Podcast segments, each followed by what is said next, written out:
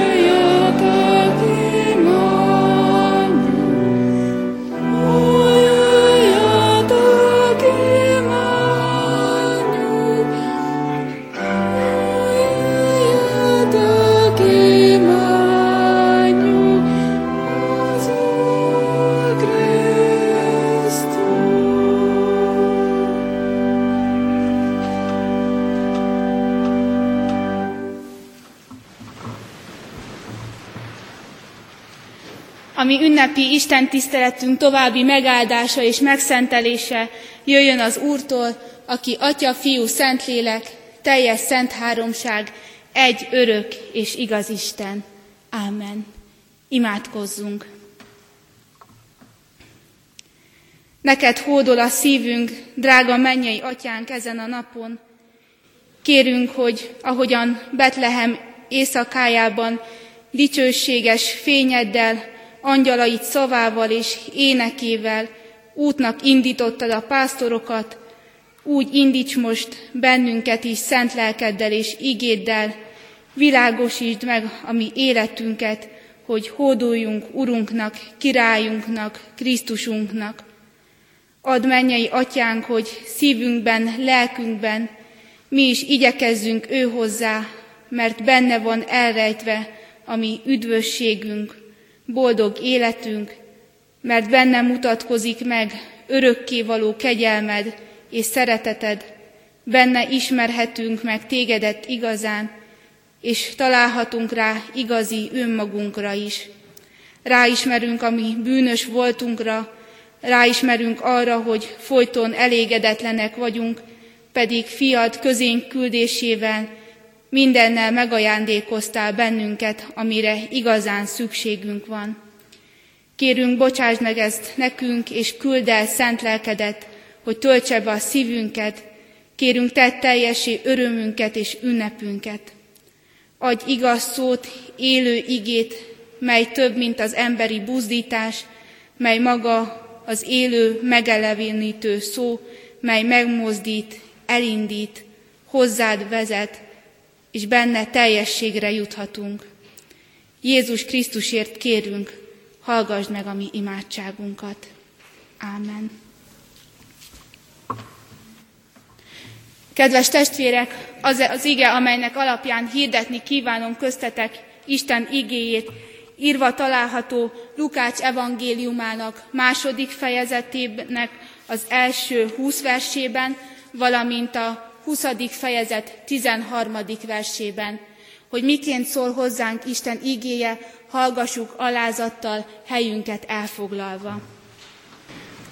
Történt pedig azokban a napokban, hogy Augustus császár lendeletet adott ki, írják össze az egész földet.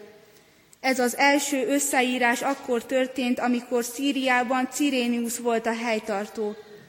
Elment tehát mindenki a maga városába, hogy összeírják. Felment József is a galileai Názáretből Júdeába, a Dávid városába, amelyet Betlehemnek neveznek, mert Dávid házából és nemzetségéből való volt, hogy összeírják jegyesével, Máriával együtt, aki áldott állapotban volt. És történt, hogy amíg ott voltak, eljött szülésének ideje, és megszülte elsőszülött fiát. Bepójálta, és a jászolba fektette, mivel a szálláson nem volt számukra hely. Pásztorok tanyáztak azon a vidéken a szabad ég alatt, és őrködtek éjszaka a nyájuk mellett. És az Úr angyala megjelent nekik, körülragyogta őket az Úr dicsősége, és nagy félelem vett előtt rajtuk. Az angyal pedig ezt mondta nekik, ne féljetek, mert íme hirdetek nektek nagy örömet, mely az egész nép öröme lesz. Üdvözítő született ma nektek, aki az Úr Krisztus a Dávid városában. A jel pedig ez lesz számotokra.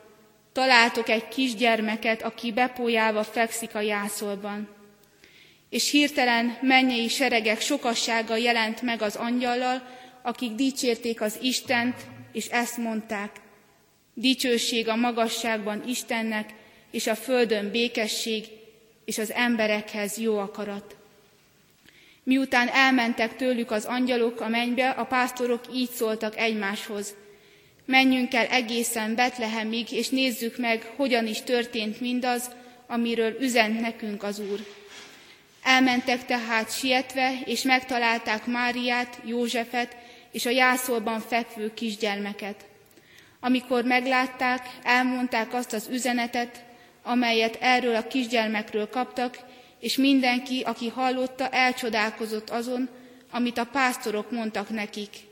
Mária pedig mindezeket a dolgokat megőrizte, és forgatta a szívében.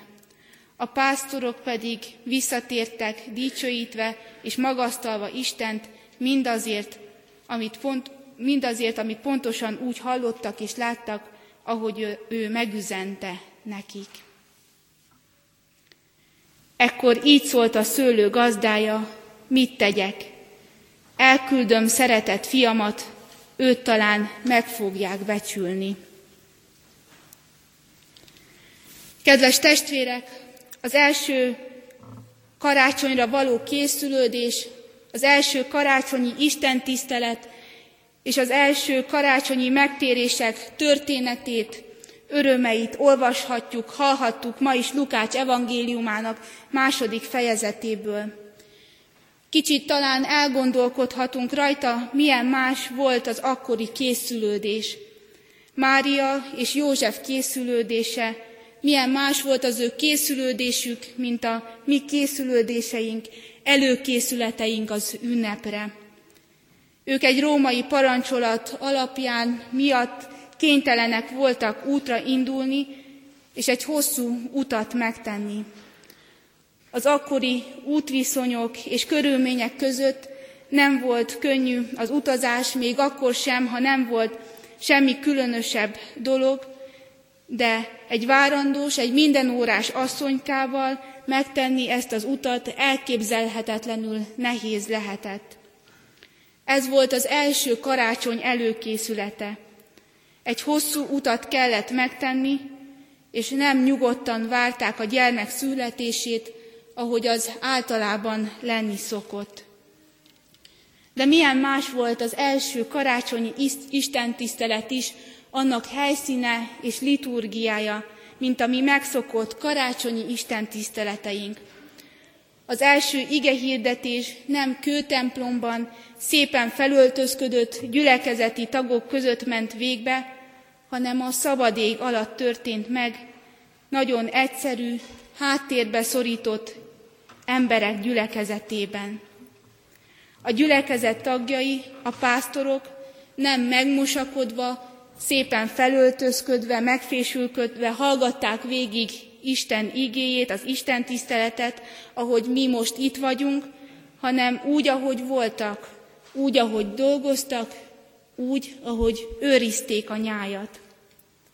Maga az ige hirdetés is más volt, liturgiája sokkal egyszerűbb, de dicsőséges, hiszen egy angyal adott hírt Jézus születéséről, csupán néhány szóval, de ezután a mennyei kar éneke dicsőítette Istent. És mindez olyan meggyőző volt, hogy a pásztorok ennek hallatára már nem féltek, mint akkor, amikor megjelent nekik az angyal, sőt útnak indultak, hogy meggyőződjenek mindarról, amit az angyal hirdetett nekik, majd amikor meggyőződtek és visszatértek, akkor Istent dicsőítették mindazért, amit láttak, amit ők akkor megértettek, tudni illik, hogy Isten megtartót küldött a számukra. De kedves testvérek, miért is volt szükség arra, hogy ez a gyermek megszülessen? Miért volt szükség arra, hogy a gazda, ahogy hallottuk, a gonosz szőlőművesek példájában azt mondja, hogy elküldöm az én szerelmes fiamat, talán ha azt látják, megbecsülik. Az Úr végtelen kegyelmessége mutatkozik meg a karácsonyi történetben és a szőlős gazda példázatában is. Megmutatkozik az, hogy mennyire küzd az Isten az emberért, azért az emberért, aki elhagyta Istenét. Küzd azért a bűnös emberért, akik mi magunk is vagyunk. Folyamatosan küldte népéhez az ő szószólóit, a profétákat, kérte, hogy térjenek meg, hogy adják meg neki azt, ami az övé. Az Úr küldte olyan rendületlenül őket, ahogy a szőlőnek az ura is küldte az ő szolgáit. De a nép, és különösen annak vezetői nem hallgattak az elküldött profétákra, és gyakran bántalmazták őket, elűzték őket, ahogy a szőlőnek a bérdői is megverték és elűzték a gazda szolgáit. A gazda azonban nem mondott le a szőlőjéről, ahogy Isten sem mondott le népéről, nem mondott le rólunk sem. Nem ütött vissza, nem karhatalommal jött, hogy követelje azt, ami az övé, hanem időt adott arra, hogy átgondolják azt, hogy mennyi mindent adott nekik, hogy átgondolják, mit, mit is tettek, és mit szeretnének ezután tenni.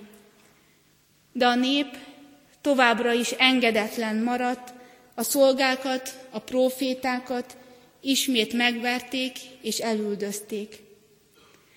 Úgy gondolom, kedves testvérek, hogy mi már régen elveszítettük volna a türelmünket ebben a helyzetben, és a lehetőségünk lenne rá, akkor talán egy egész hadsereget küldenénk a szőlőbe, hogy megbüntessék az ott dolgozókat. De Isten szeretete sokkal nagyobb a mi szeretetünknél. Mindet megtesz annak érdekében, hogy mi megtérjünk, és megmentsen bennünket. Ezért határozott úgy, hogy végül elküldi az ő szeretett fiát is. A fiú elküldése is ugyanolyan, vagy talán nagyobb kockázatot rejt magába, mint az első megvert és elűzött szolga után elküldeni a másodikat, a harmadikat és a többit. Ezt azonban tudja jól a gazda is, hiszen azt mondja, hogy őt talán meg fogják becsülni. De ebben a talánban benne van a kockázat, benne van az is, hogy mennyire kötődik a szőlős kert gazdája magához, a szőlős kerthez, mennyire kötődik Isten az ő népéhez. Fontosak vagyunk a számára, ezért a fiát, Jézus Krisztust is elküldte közénk, kockára téve mindent, kockára téve az ő életét is. Számunkra, emberek számára egészen érthetetlen ez a hozzáállás, hogy ilyen körülmények közé küldjünk valakit, akit szeretünk. Isten számára azonban azt jelenti, hogy csak úgy tudom megmenteni az embert, alkotásaim közül a legdrágábbat, ha saját szeretett fiamat küldöm el hozzájuk. Jézusnak azonban már sokkal több feladata van, mint az előtte elküldött profétáknak. Nem csak az a feladata, hogy elkérje azt, ami az atyáé. Nem csak az a feladata, hogy figyelmeztesse az embert, hogy rossz úton járt, hogy eltért az ő urától. Neki már az is a feladata, hogy azt a népet megtisztítsa bűneiből, megmentse nyomorúságos állapotából, amelyet Isten választott. Mivel Isten szent és tiszta, az is szent és tiszta kell legyen, ami vagy aki az övé.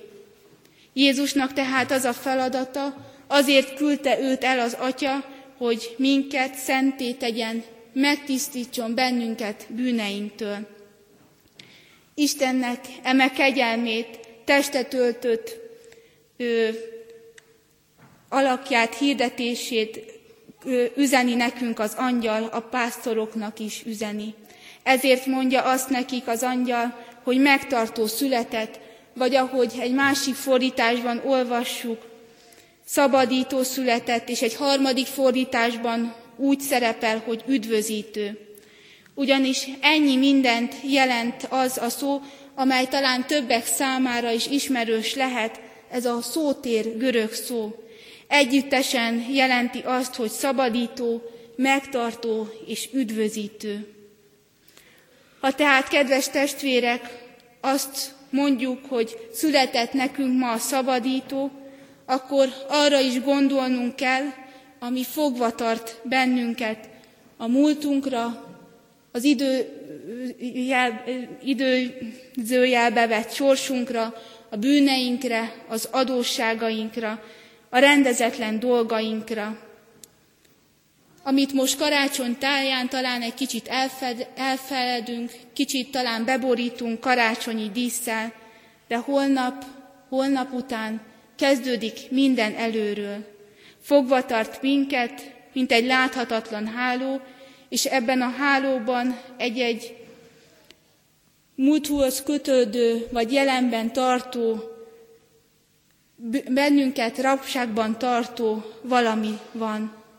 De azt hirdeti az angyal, hogy született a szabadító, aki valósággal hozzánk jött a mi szabadításunkra. Arra buzdítanak tehát minket az angyal szavai, hogy bízzuk rá magunkat erre a szabadítóra, Krisztusra, mert ő megszabadít bennünket.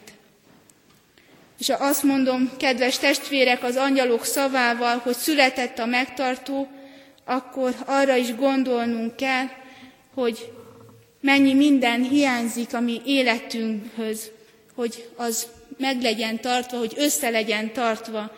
Egy kicsit olyan a mi életünk, mint a város szélén lakó hajléktalanoké, akik innen és onnan összeszedik azt, ami szükséges a számukra. De vajon kitartja össze a mi életünket? Valami nagyobb erő, és ez a nagyobb erő maga Jézus Krisztus.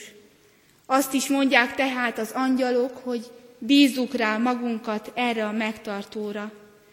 És ha azt mondjuk az angyalok szavával, testvérek, hogy született nekünk az üdvözítő, akkor arra is gondolunk, hogy most már nem céltalan a mi életünk, hanem tudjuk, hogy mi a célja, hiszen Istenhez a szabadítón keresztül közeledünk, és üdvösségünk lehet általa.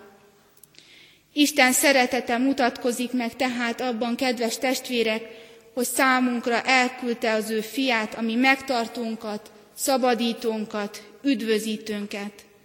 Karácsonykor ennek a megváltó feladatnak a földi testetöltésére, a kezdetére emlékezünk.